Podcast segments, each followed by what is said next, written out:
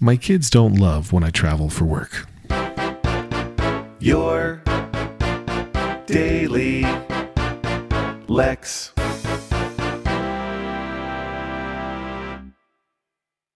Which, of course, I appreciate. If they were like, hey, hooray, daddy's gone away for work, and that's wonderful, that'd be sad. So they don't love when I go away for work. And sometimes they come to me with the question of, well, why did you say no? Like, why did you say, no, I'm not going to do that trip? it's a very odd conversation because, like, well, it's my job. They're telling me to go on this trip.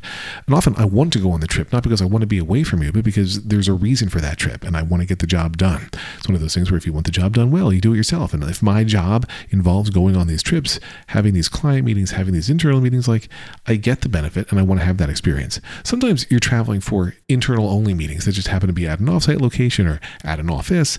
And you can certainly make the argument of like, do I really need to go uh, to that trip, right? Like, I'm, I'm not saying this well because I just got a notification of an episode of this podcast dropping early. So let me investigate that.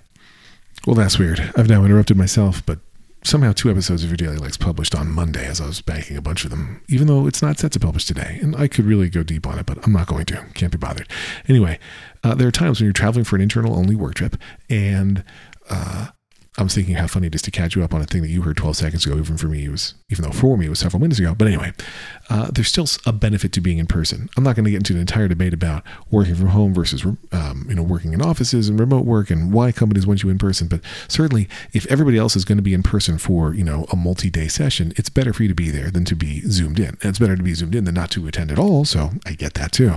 But certainly, if I have the ability to go to a work trip, um, whether it's internal or external facing or both, I get the benefit. There's a benefit for me getting those things done, um, having those conversations in person, working on those deals, whatever. There's a benefit. And my kids are always like, just say no. And I'm like, well, you want me to, you know, be able to put food on the table and clothing on you and whatever.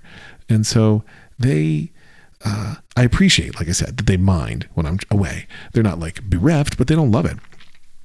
Now, at the same time, they're all like, you know, older, bigger kids. They each now have uh, an iPhone, and uh, they've always had for as long as they can remember iPads. And I'm surprised, which I know that they're spoiled, but I'm surprised that they don't text me more when I'm traveling for work, and they don't.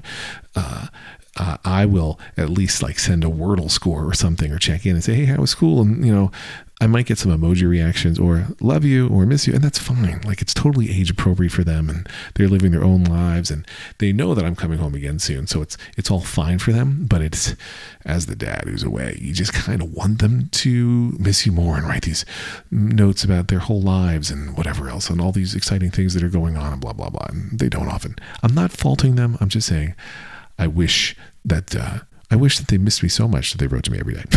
That's in copious detail because uh, I do miss them. It's hard. Work travel is hard for everybody. Um, harder for the people who I think who stay home, but it's funny because the kids and sometimes spouse think of work trips as vacations, which they are decidedly not. Right? They are something else. they are work, hence the name. Um, anyway. Uh, hope you're having a wonderful. Now I've lost count. I think this is Thursday's episode, um, but whatever day it is, I hope you're enjoying it. Goodbye. Lex.